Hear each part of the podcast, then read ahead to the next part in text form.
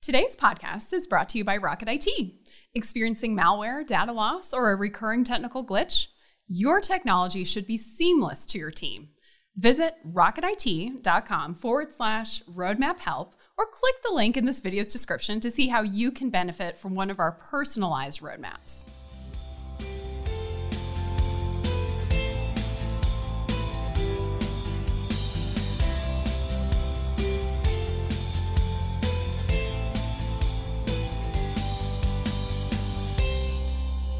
Hello, everyone. I'm your host, Matt Hyatt, and this is show number 22 of the Rocket IT Business Podcast.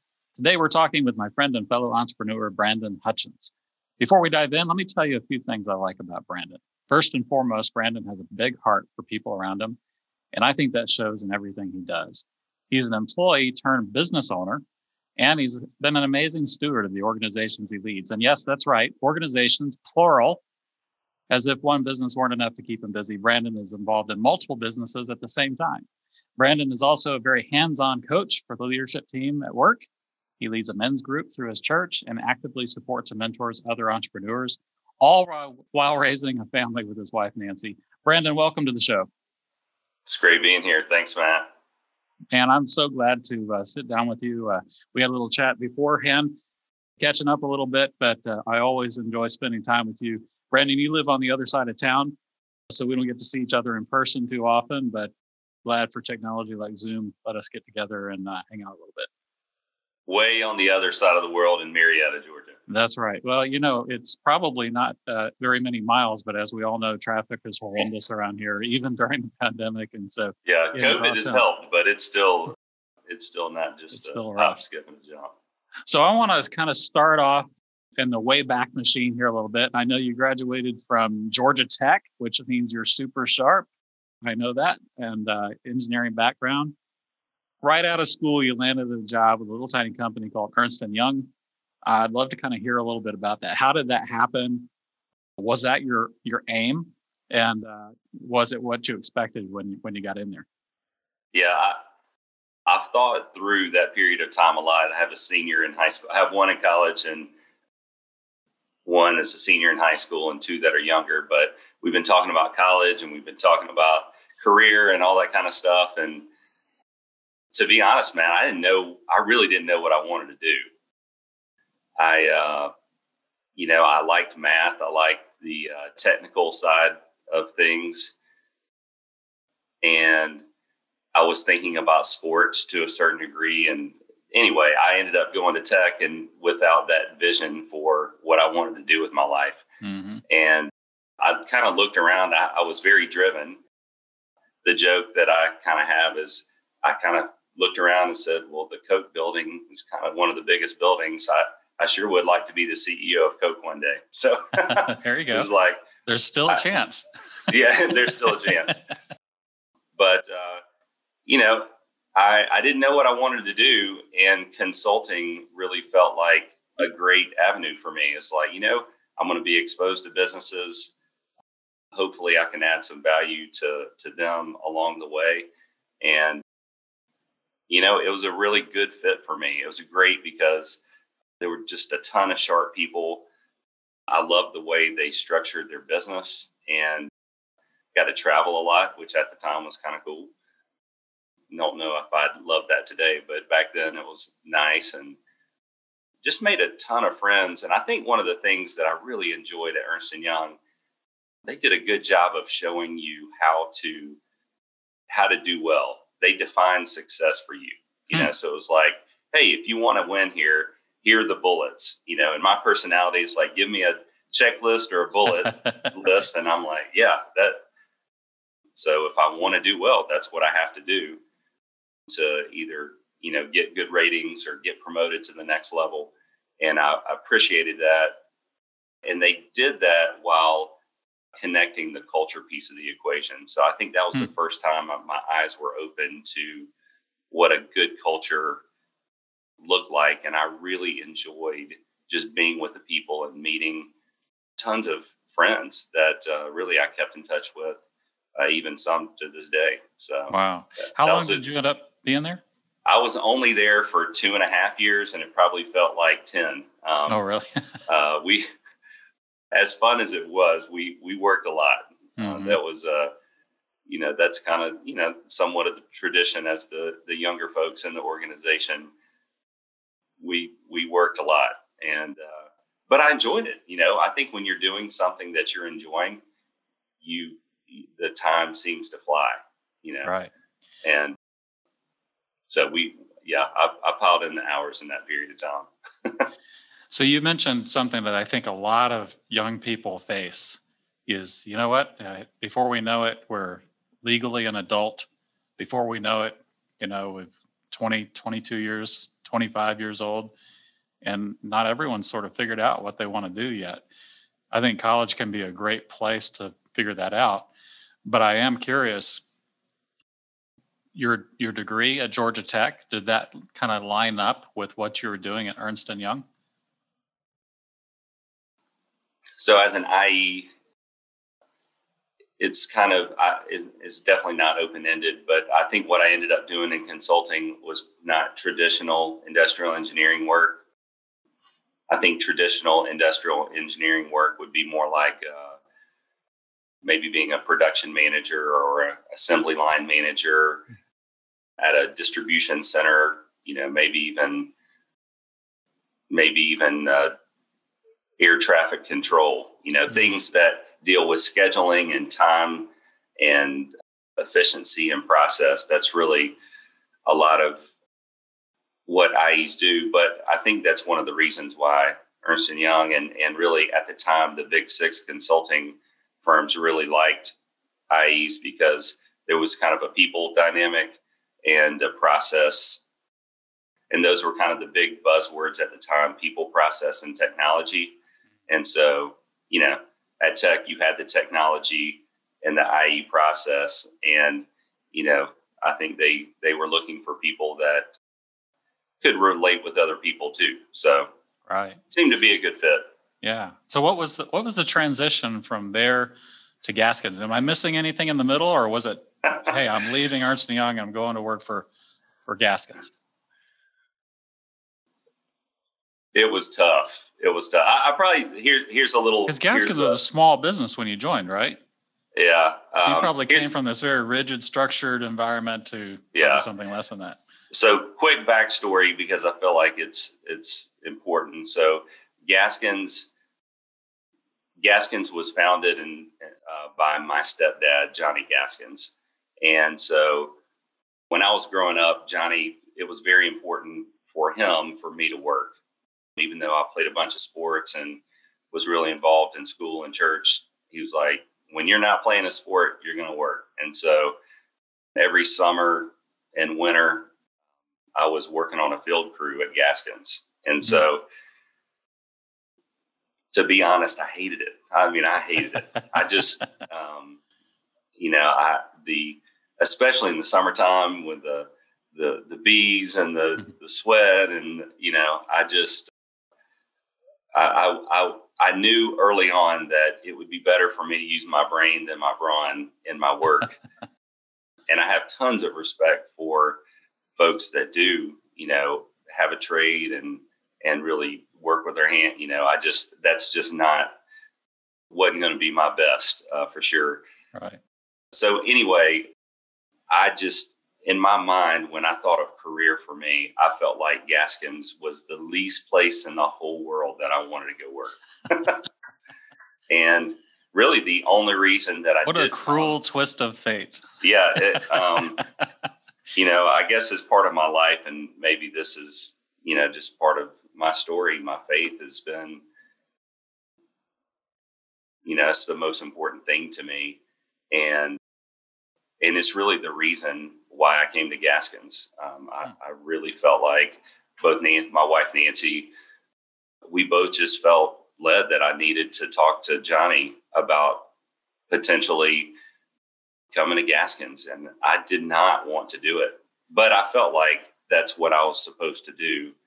And I'll save some of the details of kind of what actually happened, but Johnny actually was uh, offered to sell the business in 99 and ultimately he decided not to and he wanted to grow the business and so he was like, "Why don't you come on board and help us grow the business? Help us grow the business." And Okay. uh, he was a funny guy. He was like, he he was a very shoot from the hip type of a person and highly relational. And he, uh, Matt, you know me. I'm a very structured, um, you know, linear thinker type of a person. So we're pretty opposite. And hi- his his offer to me started with, you know, Brandon, I don't even know what you do really at Ernst and Young, but I just want you to come over here and just do to Gaskins what you do to all these other companies. and uh, you know, as someone who needs clear expectation and needs Right. clear direction, that was the direction that I got. so And he didn't give you like- the bulleted list. yeah. I said, "Can you define my job a little more than that?" And he was just like, "No, you'll figure it out." Wow. And so, uh, as someone who, whenever I do not uh, have structure around me, I'm usually one to try to immediately create structure. So Mhm. I would I would always bring my job responsibilities to Johnny and say, "Hey, is this okay if I do this?" And he's like, "I don't care. Yes, yes, do it."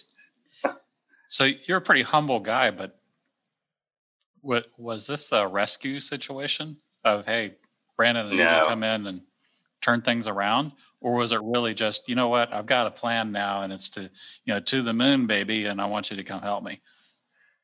um, it wasn't it wasn't a rescue because you know Johnny was doing just fine, um, and the business was a nice business. They had 40, 40 to fifty people at that time. He started in seventy five, so that was about twenty five year. It was a twenty five year old business hmm and uh, I, they were doing fine, but there were things that I had been exposed to when I was working there through time that I knew needed to change, that he wanted to change. I think he just wanted it to be better, Mm-hmm. and he wanted to. He knew that gro- the business at the time really focused on him. Like Mhm. every all roads came back to Johnny, and that was he was kind of in an unhealthy place personally and so i think he needed he needed help taking the business to the next level. Yeah, or or as we used to say going from an entrepreneurial type of a business to a professional organization. Hmm and that's what we did. We did a lot of that working together. But but it's back to your last question man it was like oil and water i mean I, it was really hard because the environments were just completely different right. for sure Right. Well, I know a lot of businesses, dare I say, most businesses do hit certain plateaus. And certainly for a small organization, one of the plateaus is okay, everything's tied to the entrepreneur, and how do you disconnect from that? And hmm how do you develop a, a leadership team that has not just responsibility but authority uh, to make decisions and things like that? And then, of course, there are the processes. You know, I can't imagine a probably a more stark difference between an organization like Ernst and Young and pretty much any small business. right You know, in terms of uh, structure, there's just it's going to be night and day, I would think. So I'm curious, what so what was your approach and, and what happened? What, what what are we talking about here? Are we talking about hey, come on in 1999 and two years later everything's humming? Is that how it kind of worked, or was there more more to it? well And when, by the way, and when you joined, was the plan I'm going to own this business someday? No, my hmm. plan. Well, th- that might have been part of Johnny's plan, but that was not part of my plan. You know, I really thought I'm going to get in and get out. I'm going to All right. I'm going to get in and I'm going to change a bunch of stuff and I'm going to get back to the the dream that I had. You know, uh, How's that working you- for you? and here I am 21 years later after that. But, uh, you know, but it really hurt me the way I approached what I did. The results were good. We, Mhm. we experienced a lot of growth. We went from like 3.45 million to 4.88 million the first year. Wow. And we went wow. That's um, pretty impressive. We went from actually, we, I remember we had 56 employees to like 47. So we went down in employees and up in revenue. That and, helps the bottom uh, line usually. Yeah, Johnny was very happy. That that was a good. Um, he would he was happy, but I tell you, I um, I think I pressed a lot of buttons and pulled levers in the right ways for the business, what the business needed. But uh, it was personally very difficult for me because I wasn't. I I don't at that time in my career. I would just say I didn't see people well. Mm. It was just more like moving chess pieces on the board, mm-hmm. implementing strategy, and really forcing my agenda more than um, really doing things with care. Mm-hmm. And, you know, I kind of viewed my job a little bit as Johnny's lynchman, you know. Really? You know, wow. it's like all the things that he kind of secretly wanted to do. Basically, I was like, well, I'm going to go do them immediately. And I don't even care what the repercussions are because they need to happen. Hmm. And as you can imagine, I wasn't the most popular person right. in the room. Right. And and if I would have known that I would be here 21 years later, I, I, I probably would have gone about things a little bit differently. Mm-hmm. But I think I would do things differently anyway, kind of knowing what I know now and really the change that has occurred in my life as a leader. Right. So, right. Yeah, I mean, just saying, you know, the word lynchman and not taking people into account so much is sort of the polar opposite of the Brandon Hutchins I know. So uh, I'm I'm sure we'll get into a little bit of how how that version of you has developed and and gotten there. So I know from uh, talking with you in the past and from my show notes here that uh, you spent about six years as employee and how, what happened during that time that sort of changed your mindset? You know what? I, I, were, I really want to own this. I, want to run it and I want to own it. How, how did that occur? Well, the running it was a different path than the owning it path for sure. Really? Hmm. Yeah. The running it part, I think over time, as I began to change as a leader, I, I really began to see. I mean, honestly, as as I began to change personally, as it relates to people and the way I saw people and the way I wanted to care for people, it was interesting how I began to enjoy my job a whole lot more mm. and develop relationships, friendships, clients, employees. And it kind of you know, it really turned from the thing that I least wanted to do in my whole life to something that was so I was so grateful for. And I have just a tremendous amount of gratitude for the opportunities that I've had along the way. I guess when I became CEO, I was like 31 or 32. Um, really? So wow. Pretty, pretty young, young guy still. Yeah. And was Johnny still Johnny, there at that point? Yeah, Johnny was there. And he, you know, I just, uh, I feel I I feel so bad about the way I I've just learned so many things about being the number one versus being the number two. And probably as being the number two, I think you just have a propensity to look at number one and think of all the things that they should be doing better or why they're not perfect and why the attributes that you have are better than the attributes that number one has.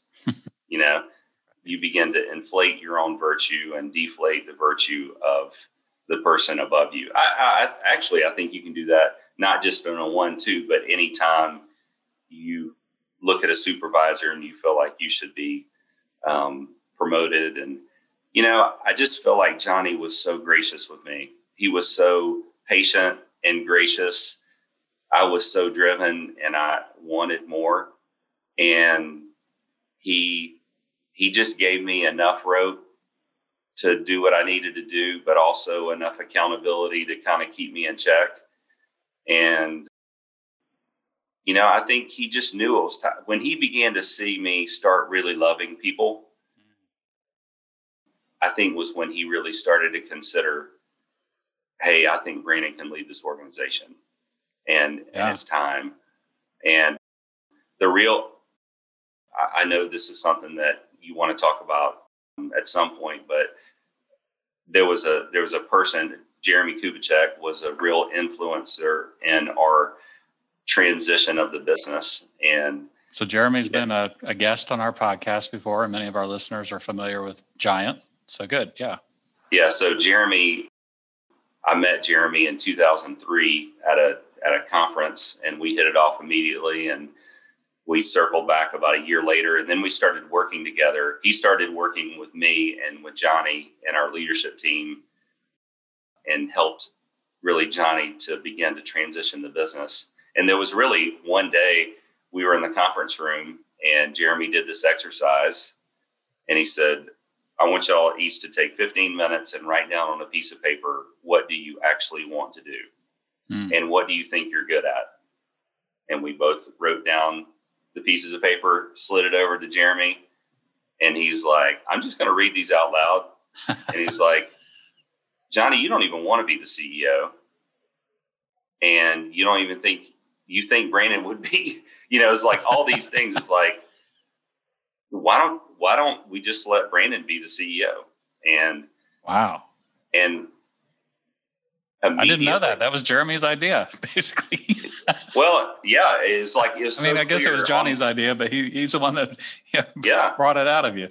Well, on the two pieces of paper, it was so clear that Johnny wanted to be in more of a founder type role hmm and more of a mentor type role on the technical stuff. And he was like, I don't want to run the business. And Brandon, that's this is what he wants to do, and he's good at it, you know. hmm And it was like this epiphany, and literally, I think maybe the date was February, late February of 2006. He, we had a town hall meeting March the 3rd, and he was like, Okay, you're going to be the CEO. We're going to announce it today. Whoa. And I was like, What? Hold on. Hold on. Like, I don't know about that. And uh, actually, it was very emotional. I, I keep this behind my desk, but Johnny, uh, he had this hammer that his that his dad gave him, and uh, wow. he said, "I don't have this uh, anything too special, but I just want you to see this as a symbol of me passing the gavel um, to you." Nice. And so I keep it. I keep it here behind my desk. Love it.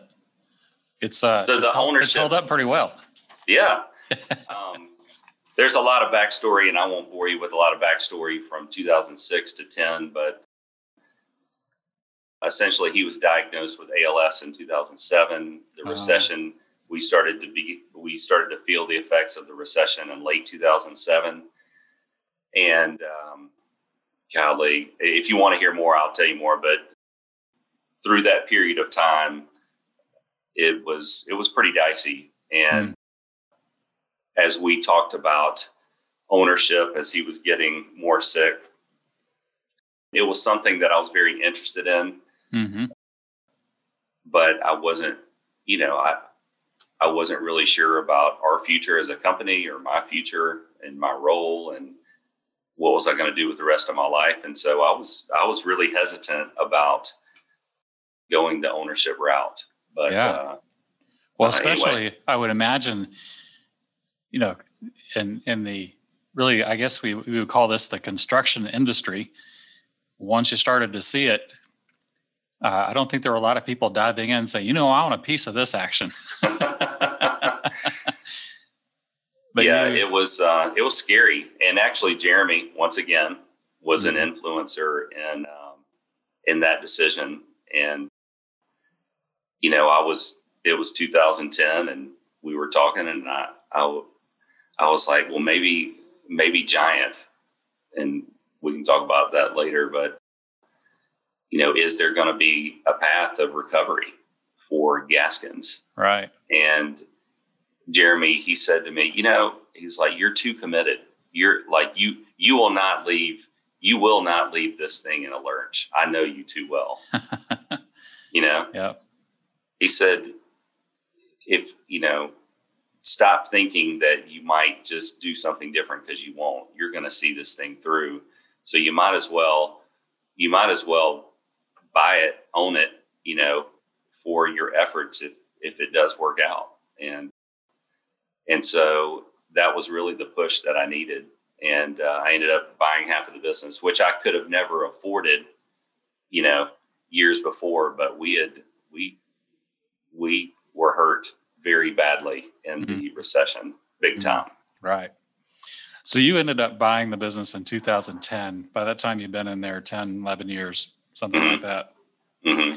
What a what a cool story. I you know, I think that uh, there are lots of lots of folks out there that sort of dream of being an entrepreneur someday, and struggle to figure out how to how to make it happen. And you know there are extenuating circumstances here. There are fortuitous uh, circumstances here. You know Johnny owning the business and you know being your stepdad, and but you made it happen, and you made it happen uh, amidst a crisis, really, in the industry. And it seems like it's working out okay. Uh, seems, seems like it's going to work out fine. Well, multiple people, you know, when as uh, in you know the last five years are like, of course you would have. And I'm like, well, I tell you, it was probably the riskiest different. move I'd ever made in my life. Right. And, and you're not a big Matt, risk taker, are you? Yeah. You know me well enough to know that I'm, I'm, I'm pretty safe.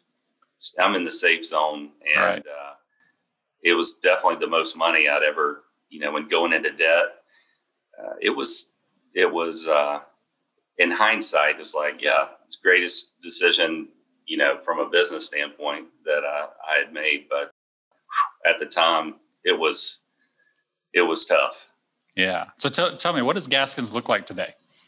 What's what's sort of the primary focus, and how big is it? Where where do you do work? Tell us a little bit about that, and then I think we're going to move on from there. Okay. Gaskins is a surveying and engineering company in Marietta, Georgia. We do have four offices. We serve most of Georgia and some of surrounding states. Mm-hmm. And so when I say civil engineering, really I'm talking about like civil site work. So we might design residential neighborhoods or commercial retail, that kind of stuff. We do a lot of different surveying and public, private, municipal industries. We so I'll just give you this stat. So we had gotten down to 18 employees wow. and we're probably about one and a half million in revenue mm-hmm. in the mm-hmm. recession. At that point, of our top 20 customers that we had at the time, 18 of those 20 either went out of business or stopped doing work altogether. That is amazing. And so, what our industry looked like before the recession looked completely different growing out of the recession. And so, you know, now we have about 100 people, four offices. We're in Lawrenceville, we're in Newnan, and we're in Canton. And two of those happened through acquisition, uh, and one was more of an organic growth situation. But, that is uh, awesome. So we may we may come back and touch on that topic just a little bit because there's you know there we could do a whole podcast on just you know how, how to grow an organization how to scale uh, and how to do it well. And there's lots of lots to unpack in there potentially of for example how do you how do you develop a leadership team to do that well? How do you have a geographically dispersed team that's not you know you've got four times the overhead that i do with my one location of here and so how do you how do you do that you know there, there's a lot that we get into there but but there's a lot of other things i want to cover too and I'd like to kind of go back to the giant part because that's how okay. you and I met, right? We were yeah. both uh, active and and uh, helping with uh, what Jeremy was doing in Giant. So tell us a little bit about that. At some point, you transitioned from being a uh, customer uh, of Giant to really roll up your sleeves and becoming part of Giant. T- tell us yeah. about how that happened.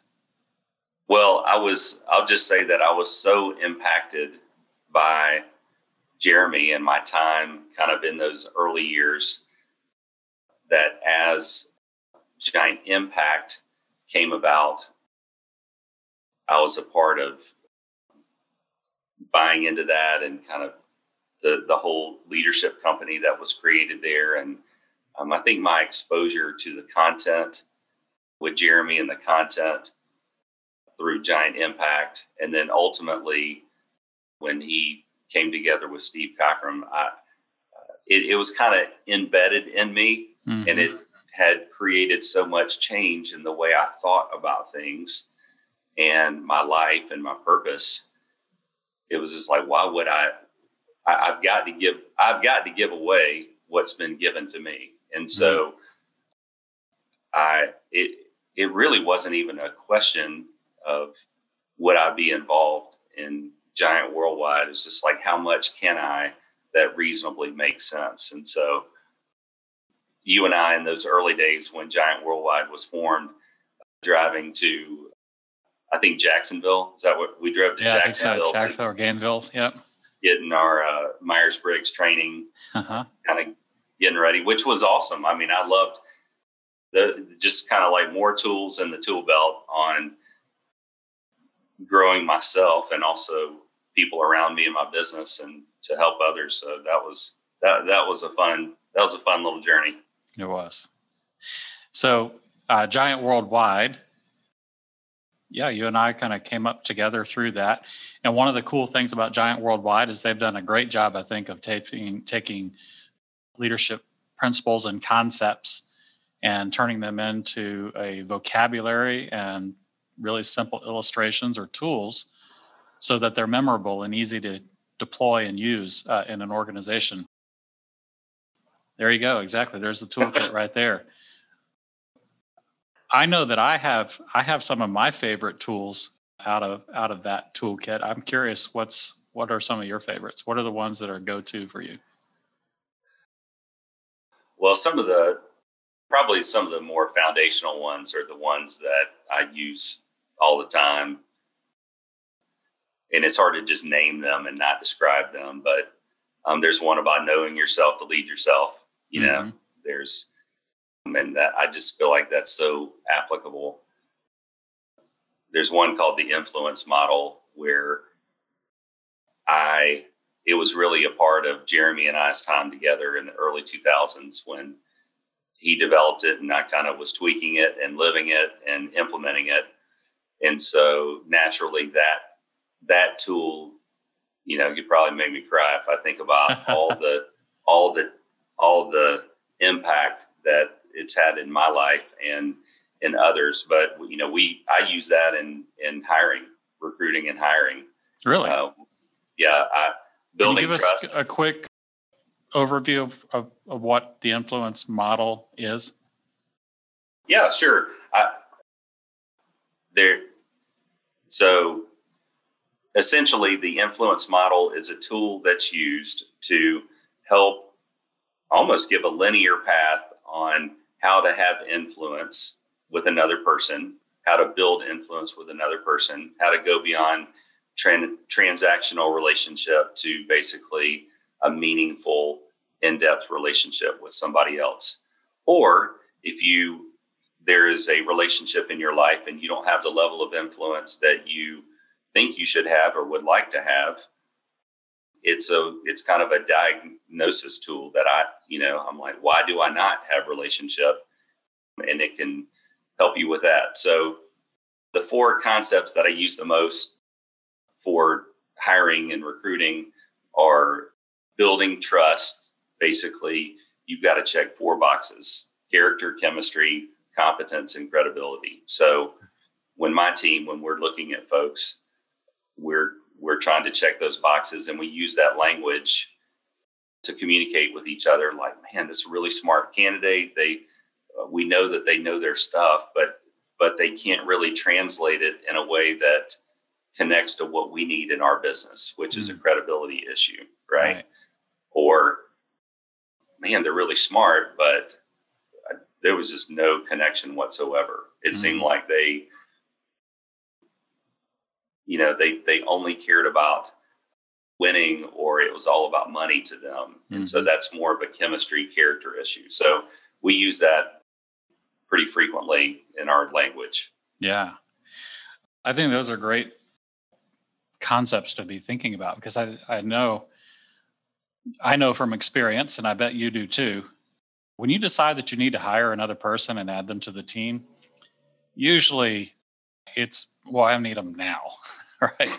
Uh, we try to plan for those things and we'll probably get better at it over time but oftentimes when you're trying to grow a business i need that person three weeks ago or i've opened a position and it takes three months to fill it. By the time that it actually gets filled wow we're really kind of hurting for this position. So often there's a lot of pressure to pick the first human that walks through the door that knows the stuff you know knows and the man it's hard to say no. It's hard to say no when you know you have a need right? Mhm. yeah exactly. So i like the idea of intentionally uh, going through uh, those those four check boxes as you call them just to make sure that it's right.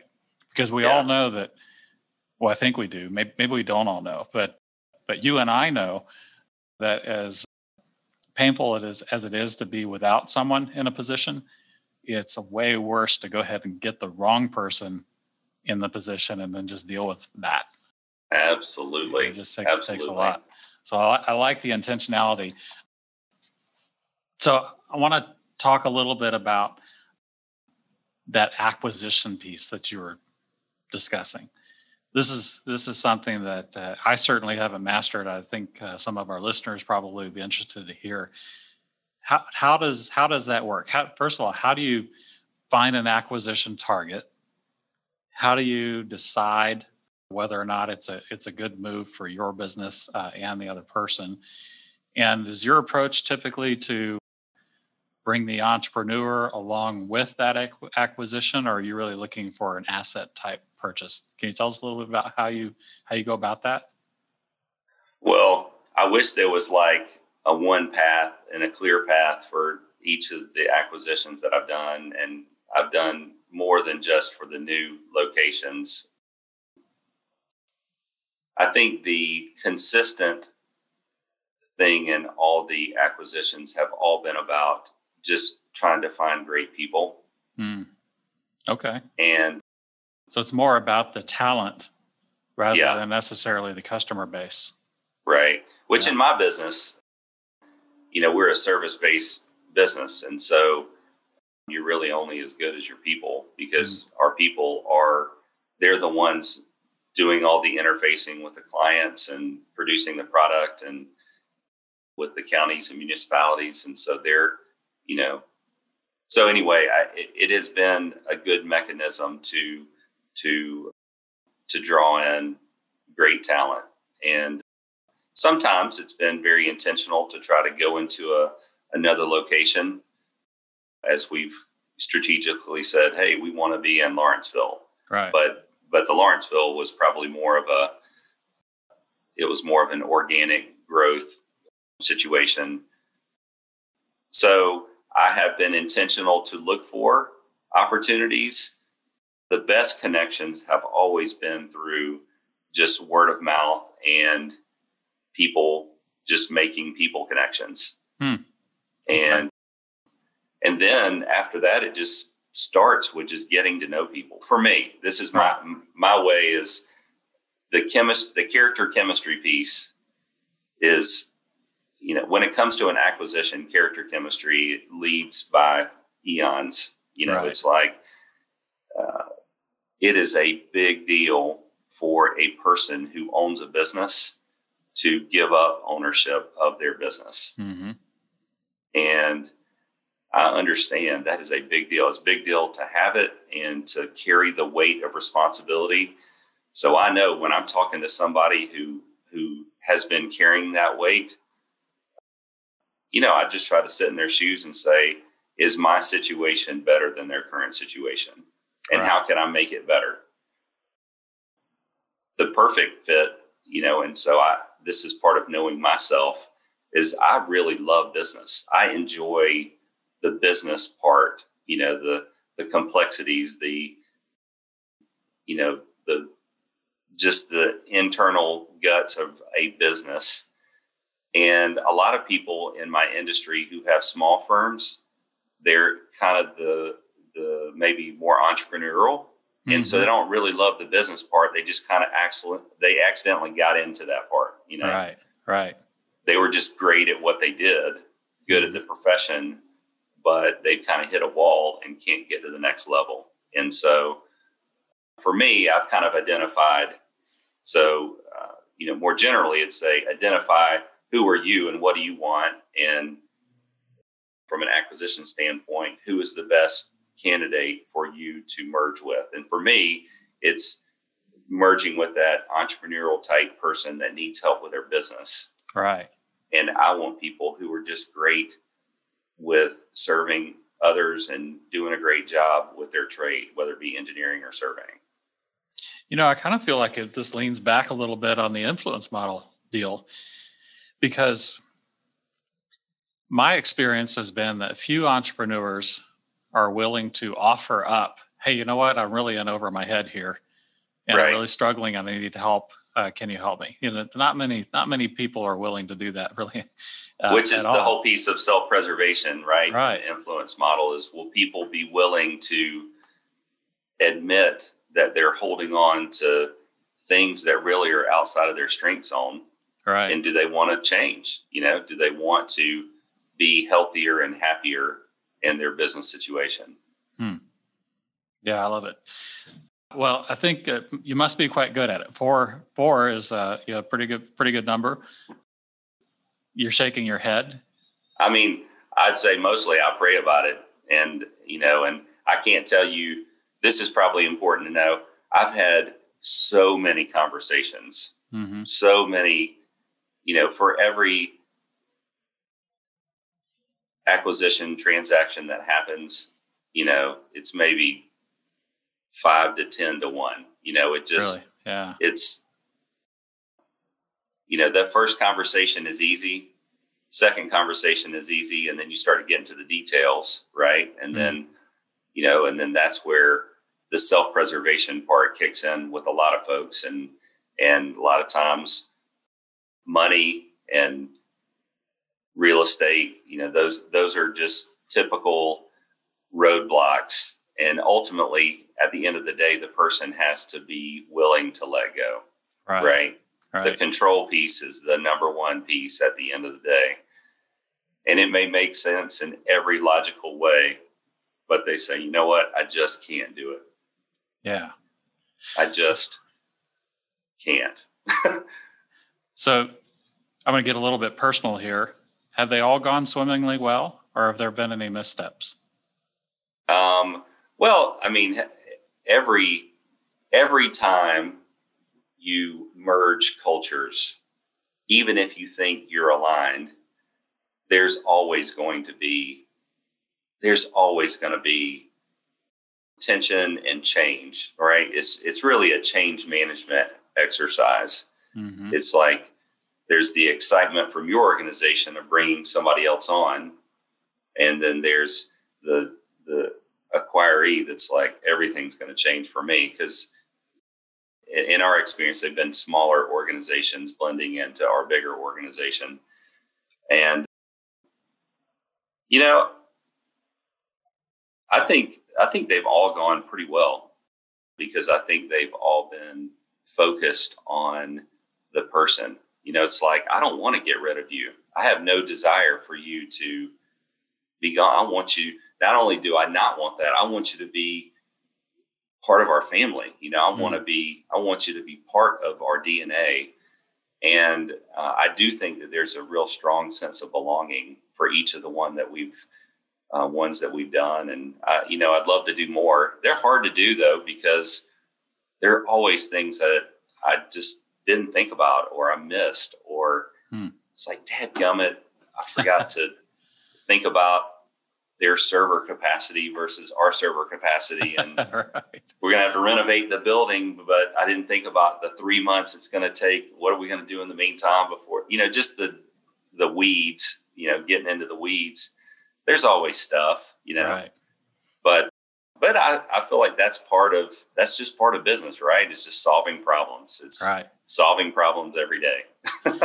well, you know, on that topic, I would imagine that some of the biggest challenges when you're doing an acquisition of an, another firm is how you know you're you're going after them in part because you want access to the talent, and you probably want to retain the customers too. And so, how do you transition well and make that a good experience and sort of a good news event for the employees and customers of those acquisition targets?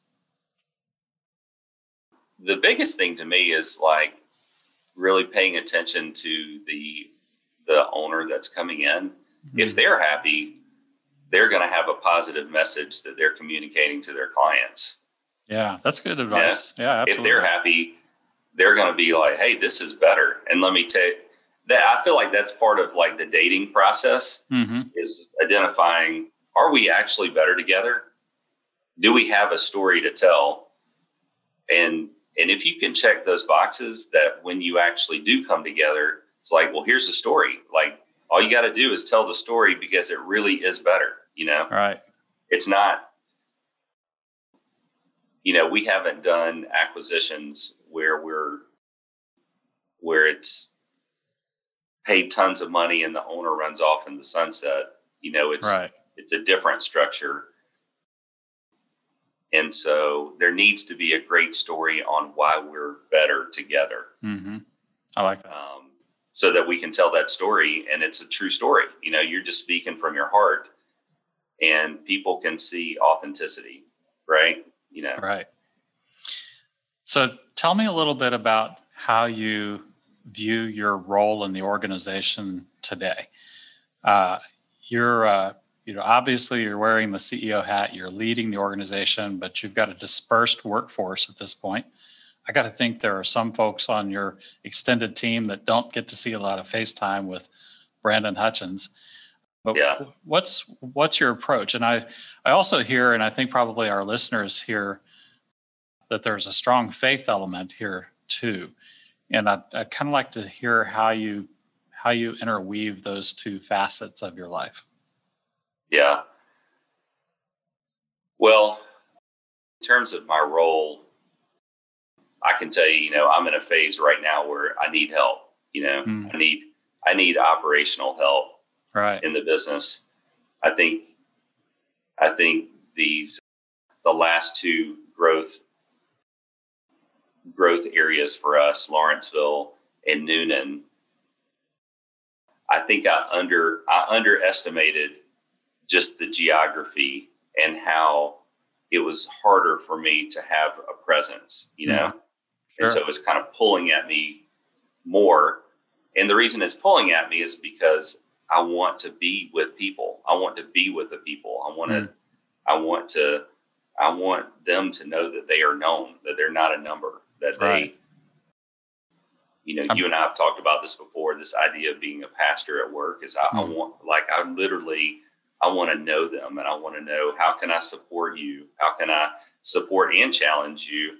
in a way to help you to get to where you want to be. Like I that that is what I want for every person.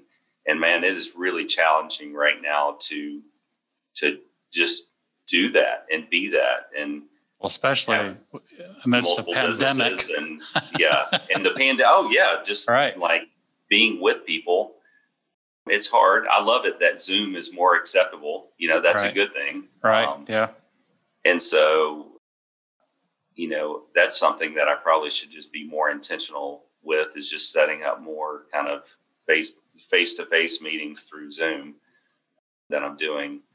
But but yeah, so my role, I uh, I currently just feel like I'm so I'm head down and dealing with you know a lot of the problem solving and just growing the business pieces, and I don't feel like I'm I'm my heart wants to be more people focused and even external focused, and so I guess I'm just being vulnerable. As I I I know that I want and need to to be more in that zone than I hmm. am today, and I'm working on. I'm trying to you know I'm trying to grow that part of the business so that I can mm-hmm. shift my role a little bit in that capacity. And what was the second question you asked? Well, actually, it, let's let's kind of zoom in on that uh, you know pastor at work concept because okay uh, oh the faith the faith integration that's well, well right so I, w- I would like to know a 100 something employees while i actually don't know, uh, but I, I, have not noticed on your website we're a faith-based organization at Gaskins, mm-hmm. and so I would imagine that with a hundred something employees, not everyone, when they uh, apply for a job at Gaskins, is saying, "Hey, really hope my CEO is sort of a pastor-minded person uh, that's going to invest in me personally." Uh, so, how do you? Tell me about how that works at, at Gaskins and uh, sort of what your approach is and and what do you hope to achieve with with that approach? Right.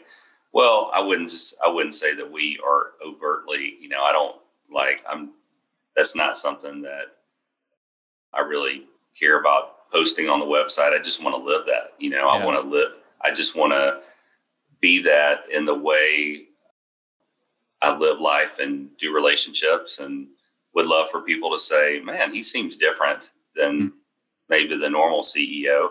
I mean, hey, don't get me wrong. We have that um, we have to be profitable. We those are the things that kind of make the right make the things spin. But but I think just trying to love people well, you know, that's that that's what I want my focus to be um, every day. And I'm not great, you know, I'm not great at it. There's some things that we do that I'm glad we do, and I feel like we need to do so much more. You know, we have a we have a team that is called our giving team. Hmm. It's like an independent team, and I've asked them just to really make connections within the company, and if they hear about needs within people in the company, that they're there to help. You know, financially, if people have that kind of need, or man, in the COVID stuff, we've had multiple people who have experienced kind of the more difficult version of COVID, mm-hmm. and um, they've been out of work for a while, and and they need help. And you know, this group is I, I just I love their hearts for the way they've wanted to kind of rally around people, and so the giving team is kind of a cool thing.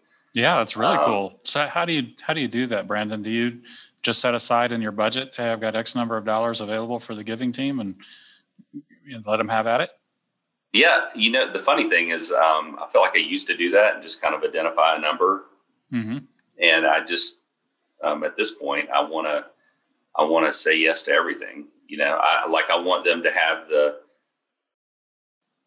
the mindset of just hey, how can we help people, even if it's even if it's not a ton. You know, for each person, it's like how can we help every person? Wow. And we've had a couple deaths within the company through the years and mm. you know just be able to rally around spouses of you know and do some different things. It's uh, i i just think that's important. Uh, the other piece that you might probably want to know I, I, do this class. One of my favorite books have you uh, have you read leadership and self-deception? No i haven't it's I love it's a it's a short read. It's it, those are my favorite. It, yeah, it's it's an allegory book too. So I'm I'm like the worst reader in America. So when you hear me say that I've read a book and read it multiple times, right. like that's actually saying something. Right. I, I, I, don't read a ton, a ton, but uh, but anyway, this book is an allegory and and it walks through the story about how this one person is coaching a new manager to understand a philosophy of how they do business and why okay. they do it.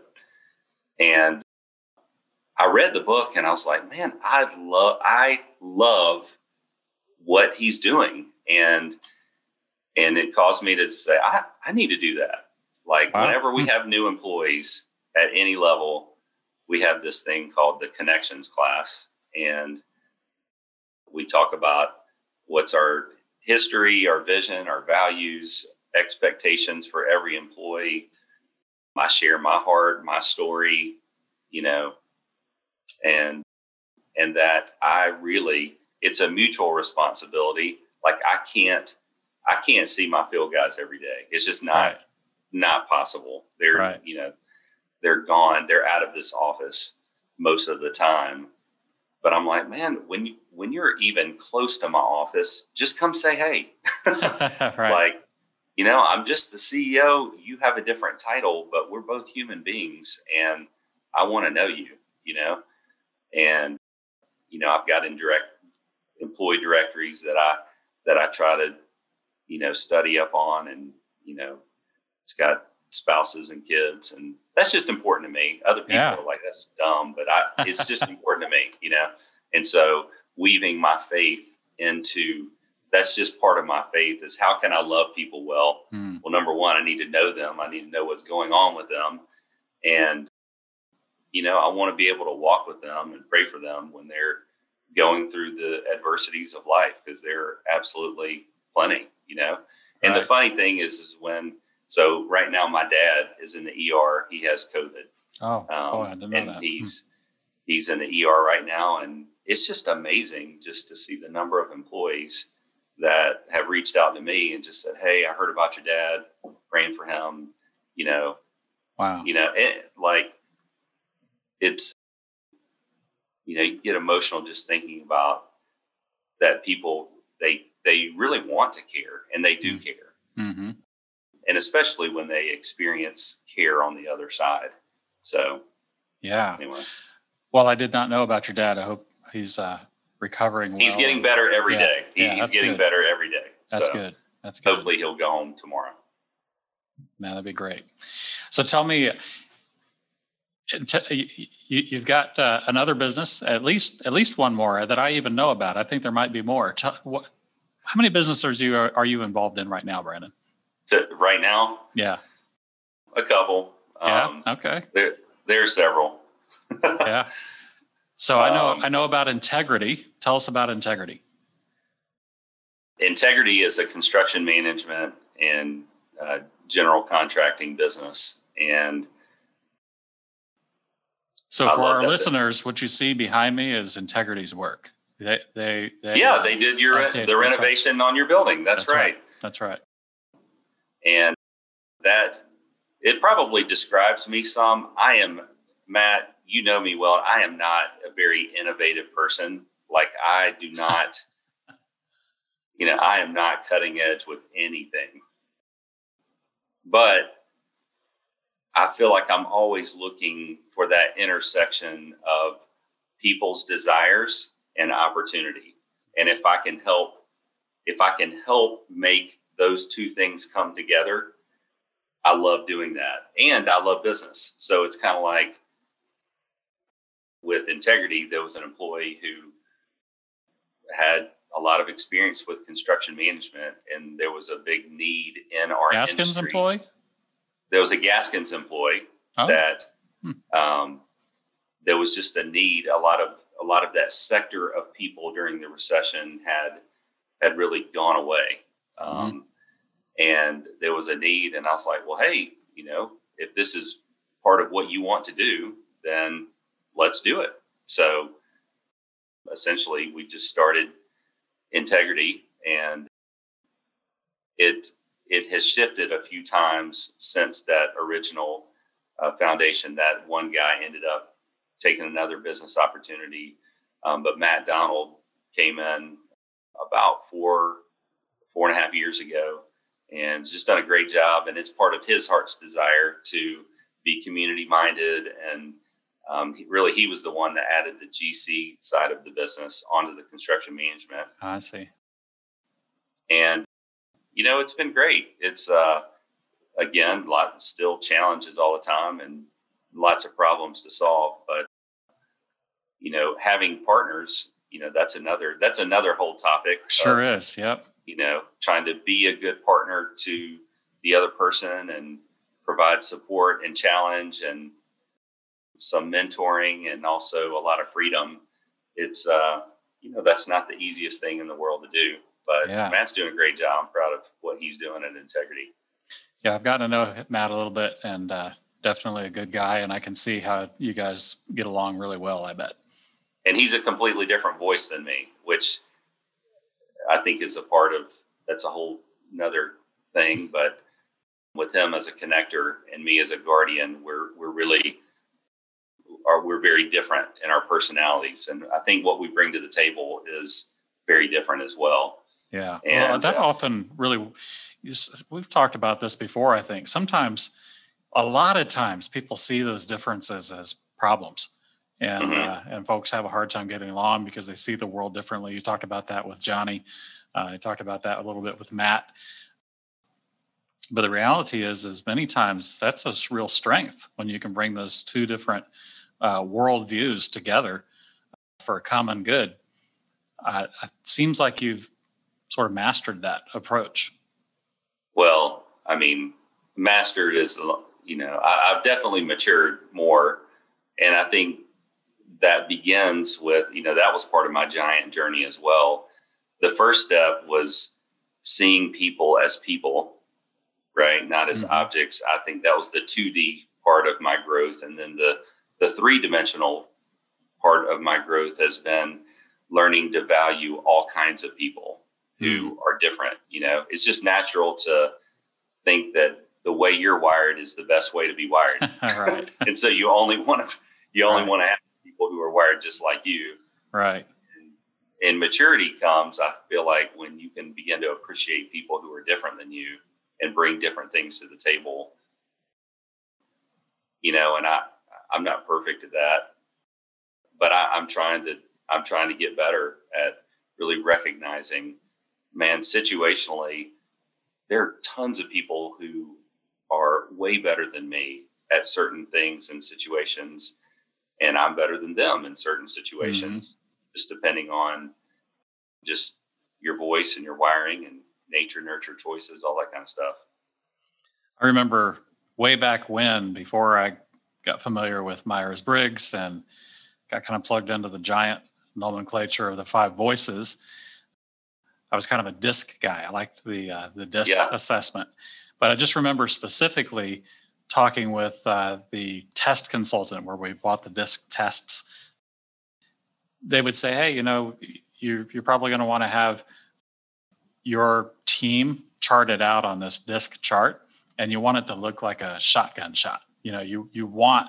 You want some D, you want some I, you want some S. You know, you want to you want to have everybody grouped into together and I've found that that's completely true. That uh, when you've got a diverse business uh, with multiple voices uh, at play, boy, you can get a lot accomplished when you kind of bring all those strengths together. And yeah, there's some friction from time to time because somebody, you know, acts differently or communicates differently than than uh, than we do. But ultimately, that's a strength. You also see that in just relationships. You know, we all heard opposites attract, and I can't tell you how many couples I know, and Maureen and I are, are a couple like this, where our personalities are very different. And that could be seen as a negative, but in reality, you know, bring bring those two together, and we can accomplish a lot together. You know that that opposites attract is actually a really positive thing. Yeah. You and Nancy, you're, you're basically the same person, right? um, it was embarrassing because uh, one of the first books that came out was from Giant was the Five Voices, and I actually didn't really know Nancy's voice at the time. Oh, okay. And uh, and I was speculating in the book. It says, oh. uh, and it wasn't actually what her voice ended up being. Oh no! and I was like, yeah, shows you how much I I know her. Turns out she's a creative, which uh-huh. which is kind of my nemesis voice, and it's kind of hardest for me to kind of see and navigate and know. But but you know, I think the creatives are awesome, and I, I look around. Thank you, Brandon. There there's a, there's such a low percentage of creatives in the world, mm-hmm. and yet I know and am friends with many creatives. It's mm-hmm. I, it's mind boggling. I don't quite we're, understand. We're, we're a lovable people. sometimes, sometimes, right. sometimes. right. Well, you know, maybe what? maybe it's my problem solving. Is just maybe I'm just trying to fix them. Right. right. There's a lot of work to do there. Ample ample opportunity. Uh, so, speaking of Nancy, you, you're so you're running several businesses, a couple, several is what you said. You're active in your church. I think I counted four kids and they're all over the place college, high school, And then uh, what? Middle school? You don't have you don't have anybody in elementary still, right? Elementary, yeah. You did elementary. 12th, um, 12th Oh, man. 9th, 5th, and sophomore in college. Wow. How do you balance that? I mean, that's a lot. That's just a lot. And you know, and you were even talking about you know multiple locations in this business and trying to be present with hundred people. How in the world do you balance all of that, or Yeah. do you? Um, well, I think in general, with you know multiple businesses and home life, and I, um, a concept that there was a couple that led our small group. This was this was probably in the early 2000s, and they they are a very intentional couple and have lots of influence in the community. And you know, I remember Cindy talking to me about overlapping and how important overlapping has been to Hmm. the way they do all that they do and um, and I would say that's something that stuck with me and I try to do that within so my my business relationships and friendships many times have a lot of overlap and so Hmm.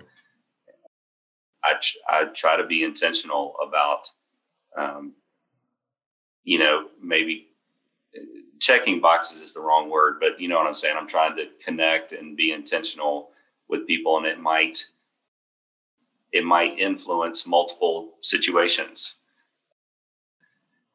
And then I'd say with my kids, they're really great, and they're all different, which is hilarious. They're Mhm. you know if you're if you're a parent of multiple kids, it's funny because they're not necessarily going to be just like you and they're No. going to be different than you. And so all of this leadership training has helped me a lot Mhm. to see my kids for who they are, like as individuals. And I try to see them individually and be with them individually. With four kids, you know, they want to be known. You know, I think that's just a desire is I want to be known. And so I might uh, try to take take one to breakfast or take it to lunch. We try to do some special trips that are just one on one, and we try to do some that are family too. So um, I try to Nancy and I try to go on a date every week. With that's one of the things early in our marriage that we just felt like was important, and we see experiences as important as well. And so we we just try to be intentional. That's really uh, that seems like such a generic answer, but that's that's probably my answer is just being intentional. There's so much wasted time. Like I waste so much time, and there's just so much wasted time that if you are intentional about the way you use your time, and I'll brag on you, Matt, you're like your schedule. I've seen your schedule, your color coded schedule. Um, I love it. I mean, you're very intentional with how you use your time, Mhm. and you know, I, I I try to be, and and I think when you are intentional, it does help you to be able to balance things. I've been working more recently, and that has to do with probably capacity and kind of what I was saying before about Right. my role. And I really don't like that because I really want to be more present. I want to be more present mentally and physically uh, with my family and and with my friends and you know and with people here at work. You know, so Yeah. Well, that's a lot. Tell me, you uh, as you look ahead, what's what's what's next for you? What's what does the future look like? We're all, I think, we're all sort of okay. We're going to get through this pandemic finally, and you know, we're all going to go take a trip somewhere and maybe sit on a beach and uh, have a cocktail or something like that. But but beyond that, what's what's sort of your uh, your plan for the next several years? so I'm 46, and so I, I've begun to maybe look at chunks of my life. You know, maybe 50 is the next milestone, and you know, I'm, uh, I think my latest thought is just trying not to get too far ahead of myself, Mhm. and I really I'm excited about what we're doing at Gaskins and and Integrity, and I know that Giant will always be a part of my, you know, my heart and my life, and so you know, I want to do more of that as I can. And I want to be giving away what's been given to me. And so leading small groups, I, it really just feels like probably more of the same. Mm-hmm. Um, but I will say, in particular, I just really love business. And yeah. so our mutual friend, Chad, you know, Merrill, who mm-hmm. um, he's been on the show got, also. Yeah. I've, I've got some connection with him and partner with him on some things. And it's been really fun to see to see businesses kind of he and I look at some different stuff together and I feel like I'm always kind of in this state of learning, you mm-hmm. know, when you when you get to see other businesses and other CEOs and the way they do things, that's a learning opportunity, right? It's like, man, you know, I, I need to I need to really consider that. That's a great idea. And so the more I get exposed to more businesses, the more ideas it gives me about, you know, my own. Nice. And so well that's a that's not a real clear plan for my future. It's probably just the more of the same. And and if I was being really honest with you, Matt, I would just say I just want to be wherever the Lord wants me to be. And I'm and I'm open to that because I just know that when when I'm trying to get my own way, I'm probably missing out on probably the best things that are in store for me. Um, and so I'm trying not to think too much about it, even though, man, I can't wait to be empty nesting like you. Um, yeah, that's pretty so, fun. I, I am not I'm not gonna lie, it's pretty fun. It's nice. I want to You know what? It goes trips. by it goes by super quick though, I and I know you know, know, that, but I think people really learn. It goes, you know, where that phrase comes from. Time flies. Uh, yeah. You know, when they're when they're parents, but uh, you know, Maureen and I, relatively new empty nesters over the past year or so, and look back and say, gosh, you know, in some ways, in the middle of parenting, it seemed like this is our life, right? And then when you're an empty nester and the kids are off on their own and doing their own thing, it's like, wow, that was really a flash in the pan. You know, it's 20 years basically. And if you are lucky enough to live to 80, it's only 25% of your life. It goes by very, very quickly. So, yeah. I know you're. For me, it's going to be more like 30 years because of the, right, the spread. Of the spread. The spreading yeah, years. We, we, we kind of knocked ours out back to back. So we go through that pretty quick. Well, that's awesome, Brandon. Good job. Uh, let's move on to the lightning round. So, this is just a few questions we try and ask every guest uh, of the Rock okay. Business Podcast. And you know, I've, I've, I've, I'm going to be very interested to hear your answer to this. Tell us about one person who's made a profound impact on your journey. All right, I'm going to pick two just because I've talked so much about Jeremy. Jeremy, for sure, yeah, has been a catalyst for a lot of positive change in my own life. So Jeremy has been very influential in my life. There's a guy named David Eldridge who's my pastor, oh, and okay, you know he's my best friend too. We uh, planted a church together in 2006. In your spare and, time, uh, yeah, and we we have lunch together every Wednesday, and I would just say his his so it's been like 20 years we've gone to lunch every wednesday. Wow. And he i would just say he has been such an encourager and just a model for me just in living mm. life and bouncing ideas off of and sharing burdens and problems and you know it's interesting you know he knows more about gaskins than anybody right. um, and he's not even in Gaskins. Right. And uh, so anyway, I just he has been very influential just by being there, sharing time, and then just living his life with integrity and character. So, mentors are so important. Uh, yeah. And it sounds like you've got two really great ones. Yeah. Nice. For sure. What's the single most important lesson you've learned in your professional career? easily the the people that like seeing people as people mm-hmm. and then valuing seeing them and then learning how to value people that are different from you right you know, probably both of those lumped together. The people part for sure, yeah. but I'm naturally I'm naturally more of a competence type person, you know, naturally. Sure, sure. So me learning that other side changed everything for my business and life. Love it. So you said you're not reading's maybe not your favorite thing. Are you a podcast guy? What what sort of has your attention right now, and how do you learn new things? Well, I love talking to other CEOs for sure. Mm. Like I love that's that's uh, that's my best tutorial, and I I'm I'm bluff. I've I've read a lot of books. Um, I don't listen to podcasts, but um, I don't. You're missing out, man.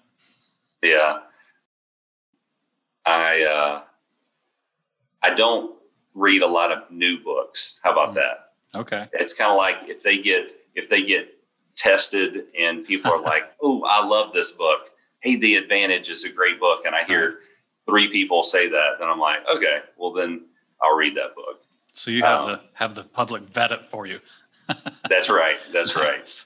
That's kind of the story of my life. You might be a you're you're more cutting edge than I am. So I don't know. Um, I'm I'm going to wait. And so books like Great by Choice, uh, Integrity, Leadership and Self Deception, which I mentioned. There's one called The Pursuit of God that I just read. That's wow, that was pretty awesome. Um, hmm. Fantastic. So, if people want to learn more about you or uh, Gaskins or Integrity, what's the best way for them to reach out and find more information? Probably just email me. It's yeah. uh, B, B Hutchins at gscsurvey.com. Our phone number 770 424 7168. You know, I'm probably call me on my cell, but I'll let I'll let Matt filter that and then there you go. nice job. All right. On that note, I think it's time to wrap things up. Brandon, for myself and our audience, thank you for joining us today. And to our listeners, thank you for tuning in. Should you have any suggestions on future topics that you'd like to hear more about, please email us at podcasts at rocketit.com. And finally, a quick plug for Rocket IT. We help businesses leverage technology to create seamless networks that encourage productivity and profitability. To learn how a personalized roadmap can bring efficiency to your business and clarity to your team, visit rocketit.com slash roadmap dash help or click the link in this episode's description.